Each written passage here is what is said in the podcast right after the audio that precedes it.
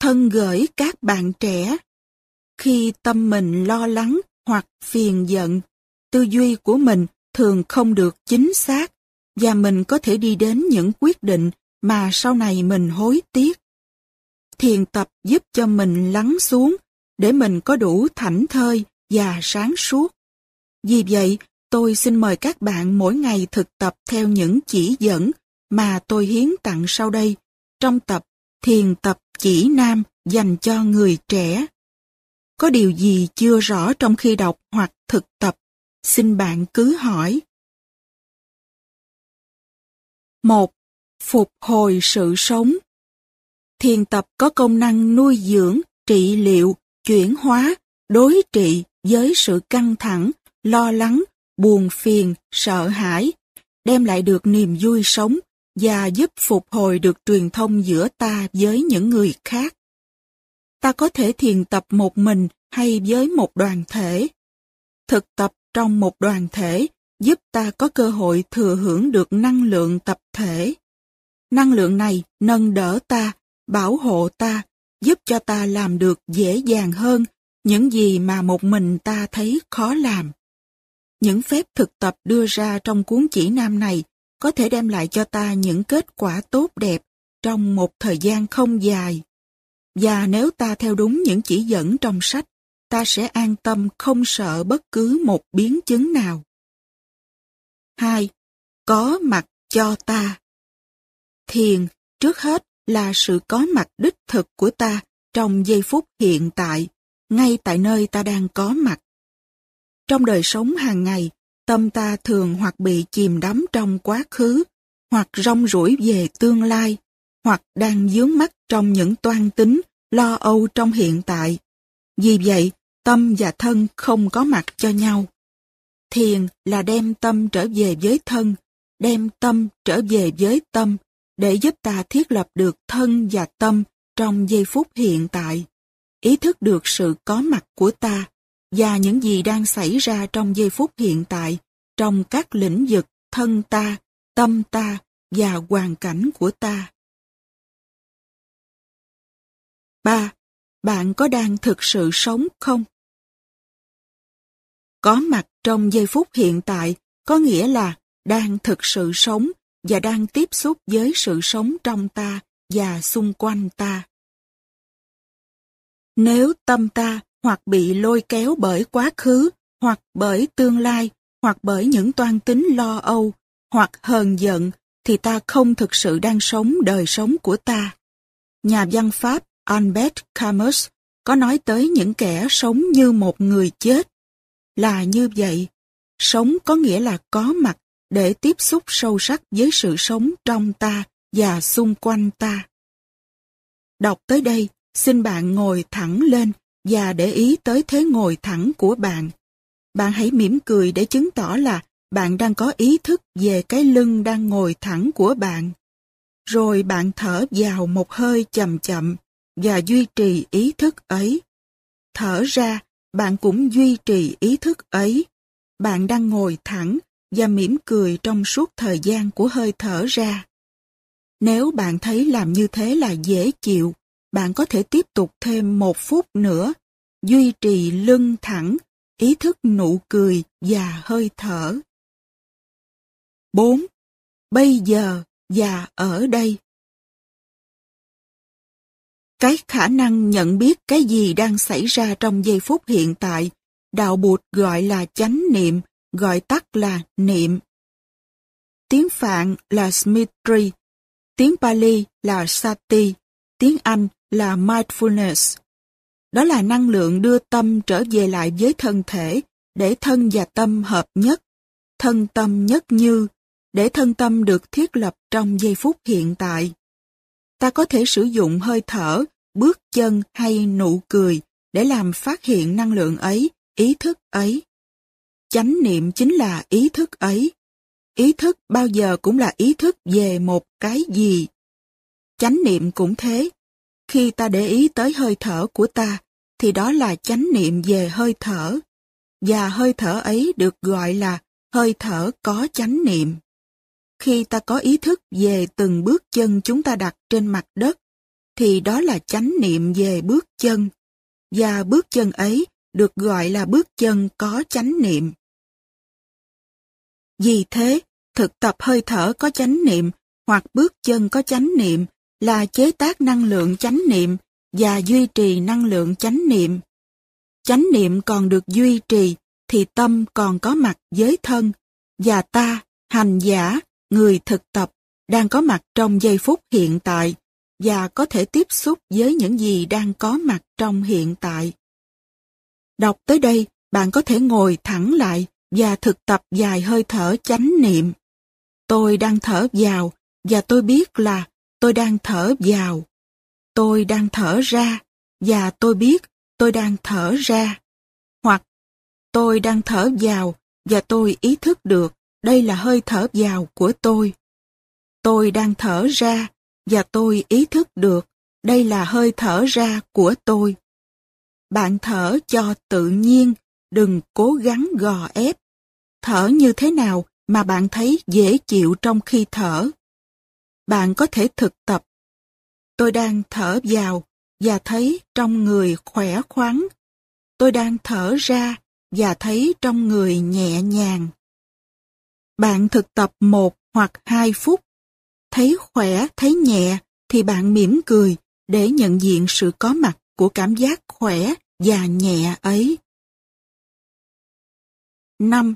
An ban thủ ý có một kinh gọi là kinh quán niệm hơi thở, dạy về cách chế tác và duy trì chánh niệm bằng hơi thở. Thời Bụt còn tại thế, tất cả các thầy và các sư cô đều học thuộc kinh này. Kinh này tiếng Hán Việt là an bang thủ ý. An bang là hơi thở vào ra, thủ ý là duy trì chánh niệm. Chánh niệm do hơi thở chế tác và duy trì có công năng làm lắng dịu hình hài, cảm giác, cảm xúc, đem lại sự buông thư và thảnh thơi cho thân và cho tâm. Chánh niệm lại có công năng nhận diện các tâm hành, nuôi dưỡng những tâm hành tốt như niềm tin yêu, sự tha thứ, lòng bao dung và chuyển hóa những tâm hành xấu như sự bực bội, lòng ganh ghét, sự giận hờn, vân vân. Chánh niệm còn nuôi lớn được sự chú tâm, định lực, giúp chúng ta nhìn sâu vào thực tại và khám phá ra được tính bất sinh bất diệt, không tới không đi, không có không không, không một không khác. Thấy được bản chất của thực tại rồi thì ta được giải thoát, vượt thoát sợ hãi, nghi ngờ, giận hờn và tuyệt vọng. Kinh quán niệm hơi thở là một châu báu trong nền văn học Phật giáo. 6. Thiết lập cây cầu Hơi thở tuy thuộc về thân nhưng được xem như là những cây cầu nối liền với tâm. Để ý tới hơi thở, ta thiết lập được cây cầu và chỉ trong một giây đồng hồ hay ít hơn, ta đã có thể làm cho thân tâm hợp nhất. Thân tâm hợp nhất đó là nền tảng của thiền. Thân tâm hợp nhất là điều kiện căn bản để ta nắm bắt được giây phút hiện tại.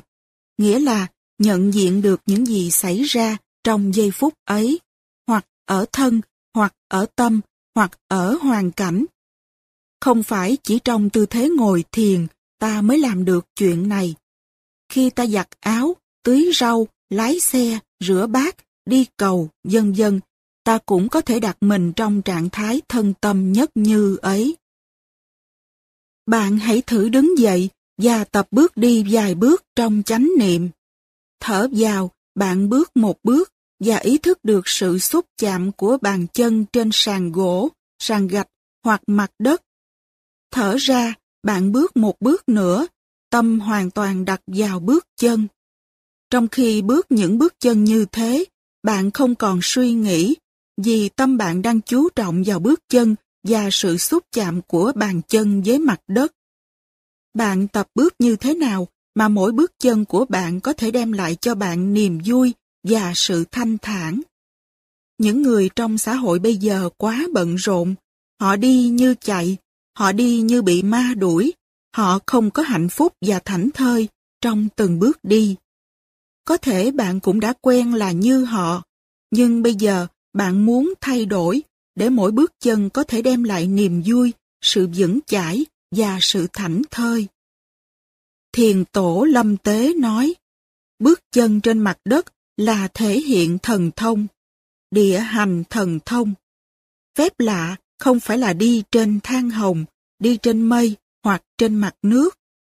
Phép lạ là đi trên mặt đất, đi như một con người tự do, thanh thản, có chủ quyền về đời mình, không bị hoàn cảnh lôi cuốn, không đi như một người mộng du. Bụt đi như thế hàng ngày, và ta cũng có thể tập đi như thế. Trong khi tập đi, nếu thấy dễ chịu, màu nhiệm, thảnh thơi, bạn hãy mỉm cười để nhận diện sự dễ chịu ấy, phép thần thông ấy. 7. Bốn bài tập thở Trong kinh Tương ưng bộ, Bụt có nói là khi chưa thành đạo, phép thực tập hơi thở chánh niệm giúp cho thân Ngài và hai mắt Ngài không mệt mỏi và giúp cho tâm Ngài thảnh thơi, không dướng bận. Có nhiều kinh trong tạng Hán cũng như trong tạng Pali dạy về phép quán niệm hơi thở. Bạn có thể tham khảo kinh một pháp trong tương ưng bộ. Kinh này tuy vắn tắt nhưng có đầy đủ 16 phép thực tập. Trong tạng Hán, bạn có thể tham khảo kinh Tạp A Hàm 803, cũng có nội dung tương đương. Bốn bài tập đầu giúp bạn nhận diện hơi thở, theo dõi hơi thở, nhận diện thân thể và buông bỏ sự căng thẳng trong thân thể. Bạn có thể thực tập bốn bài tập này trong bất cứ tư thế nào của thân thể, nằm, ngồi, đi hoặc đứng. Ngồi hoặc nằm thì thực tập dễ hơn. Thực tập bốn bài này, bạn sẽ thấy hơi thở có chánh niệm là cho thân bạn và mắt bạn hết mệt mỏi, và tâm bạn, vì đang chú ý tới hơi thở và sự buông thư, cũng được nghỉ ngơi và không bị tư duy hoặc lo lắng buồn giận kéo dài. Xin mời bạn thực tập như sau. Ngồi xuống hoặc trên ghế hoặc trên một cái gối ngồi, đem tâm ý để vào thế ngồi ngay thẳng của mình, mỉm cười, biết là mình đang ngồi thẳng. Thở vào nhẹ nhẹ, ý thức đây là hơi thở vào. Đây là bài tập thứ nhất trong kinh. Thở ra, biết rằng đây là hơi thở ra. Làm ba lần. Thở vào nhẹ nhẹ, theo dõi hơi thở vào từ đầu đến cuối. Đừng để cho ý thức gián đoạn. Ý bám vào hơi thở vào, buông bỏ hết mọi suy tư. Đối tượng của ý bây giờ chỉ là hơi thở vào. Thở ra nhẹ nhẹ, theo dõi hơi thở ra từ đầu đến cuối. Đối tượng duy nhất của tâm ý là hơi thở ra, đừng để cho ý thức ấy gián đoạn. Làm ba lần, nếu bạn cảm thấy khỏe khoắn, dễ chịu và thích thú trong khi thở, đó là một dấu hiệu rất tốt. Đây là bài tập thứ hai. Theo dõi hơi thở vào và hơi thở ra. Đừng để cho ý thức ấy gián đoạn. Với hai bài tập trên, bạn bắt đầu có niệm và có định. Định là Samadhi. Thở vào nhẹ nhẹ, trong khi hơi thở vào nhận diện được hình hài mình. Thở vào, tôi ý thức được sự có mặt của cơ thể tôi. Thở ra, tôi buông bỏ mọi sự căng thẳng trong cơ thể tôi. Đây là bài tập thứ ba và thứ tư trong kinh quán niệm hơi thở. Chính nhờ hai bài tập này mà ta có thể buông thư, giúp cho cơ thể buông bỏ những sự căng thẳng, giúp cho cơ thể lắng dịu, nghỉ ngơi. Khi cơ thể có cơ hội lắng dịu và nghỉ ngơi, thì cơ thể bắt đầu có khả năng tự trị liệu. Bạn đâu cần đọc tiếp, mời bạn xếp sách lại và đi thực tập thử đi, trong tư thế nằm hay ngồi. Ngày mai đọc tiếp cũng được. 8. Lo cho tâm trước đã. Có thể là trong lúc này, có những điều không vừa ý đang xảy ra trong gia đình, trong cộng đồng hay trong công việc của bạn. những điều bất như ý đó đã và đang khiến cho bạn lo lắng và bực bội, làm cho bạn không được nhất tâm trong khi thực tập thiền.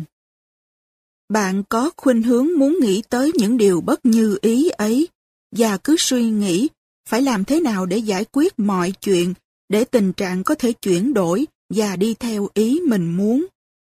Những lo lắng, bực bội và suy nghĩ đó làm cho tâm bạn bất an, rối rắm và làm cho năng lượng của niệm và định yếu đi. Nếu đó đang là tình trạng của bạn, thì bạn phải lập tức nhìn kỹ để thấy được một sự thật. Khi tâm ta bất an, buồn bực và rối rắm, thì những suy tư của ta sẽ không sáng suốt, và những gì ta làm trên căn bản của sự rối rắm và buồn bực sẽ có thể làm cho tình trạng xấu hơn. Căn bản là ở nơi tâm, và điều quan trọng nhất là làm cho tâm an lại. Tâm an lại thì suy tư mới sáng suốt và hành động mới không sai lầm.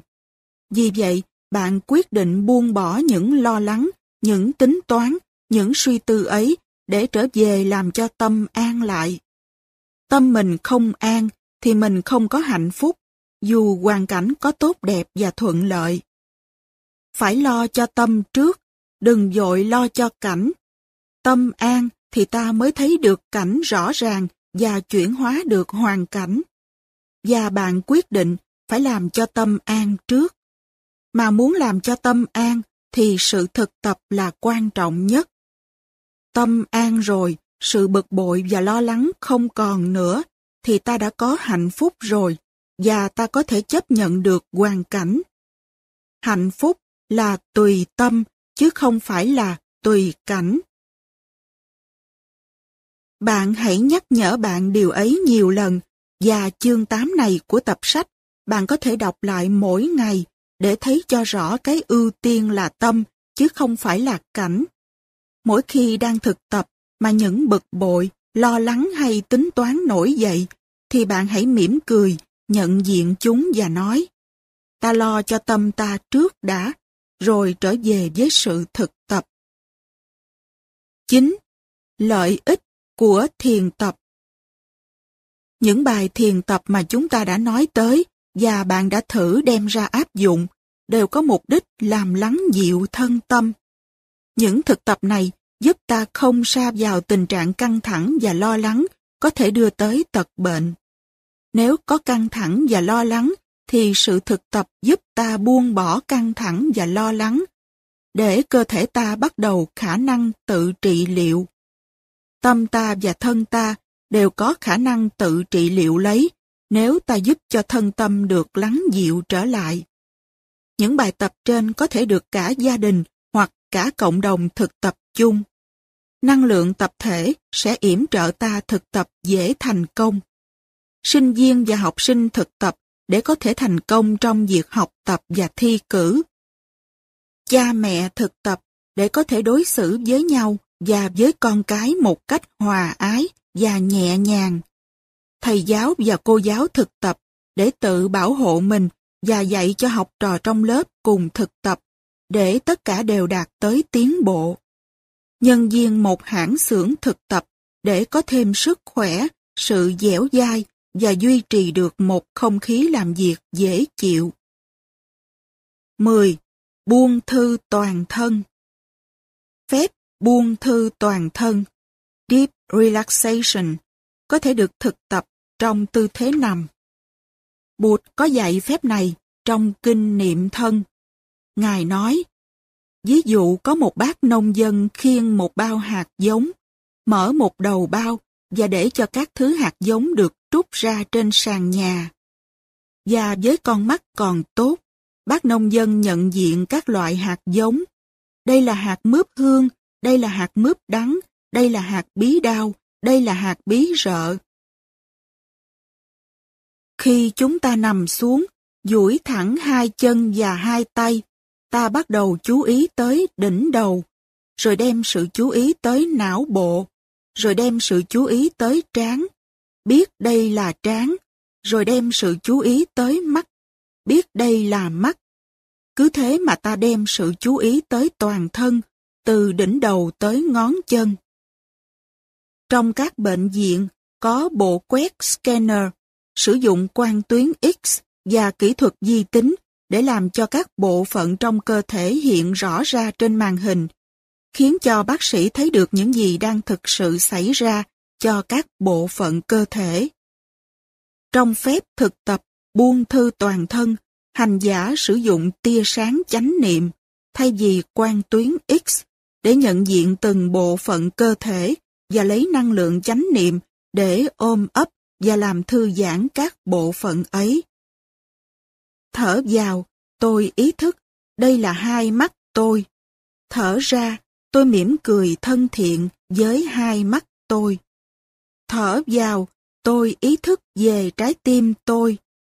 Thở ra, tôi mỉm cười thân thiện với trái tim tôi. Năng lượng chánh niệm nhận diện, ôm ấp và giúp cho các bộ phận cơ thể buông thư. Nếu đi ngang một bộ phận có đau nhức hay bệnh tật, ta có thể dừng lại lâu hơn, và với năng lượng chánh niệm, ta nhận diện và ôm ấp bộ phận ấy lâu hơn, với rất nhiều ưu ái. Ta tự hứa sẽ hết lòng chăm sóc cho bộ phận ấy. Ví dụ, hai lá phổi ta không được tốt. Khi tiếp xúc với phổi bằng chánh niệm, ta tỏ lòng ưu ái với hai lá phổi. Ta hứa sẽ ngưng hút thuốc, ta sẽ thực tập hô hấp không khí trong lành, vân vân. Khi tiếp xúc với trái tim, ta hứa sẽ ngưng uống rượu, hút thuốc, thức khuya, lo lắng, vân vân. Cơ thể được buông thư có nhiều khả năng để trị liệu. Ta không nên chỉ trông chờ vào thuốc men mà thôi. Cơ thể được buông thư thì sự trị liệu sẽ thành tựu được nhanh gấp 10 lần. Mỗi ngày, ta tập phép buông thư toàn thân ít nhất một lần. Nằm trên bãi cỏ, ghế đá công viên hay sàn nhà, ta cũng có thể thực tập. Ta có thể thực tập chung trong gia đình, trong công sở hay trong học đường. Nếu bạn là cô giáo, thầy giáo hay cha mẹ, bạn có thể hướng dẫn học trò hay các con của bạn thực tập. Có những cuốn băng hướng dẫn thiền buông thư rất hay. Bạn có thể sử dụng trong những buổi thực tập đầu. Sau đó, bạn có thể tự mình hướng dẫn và hướng dẫn những người khác.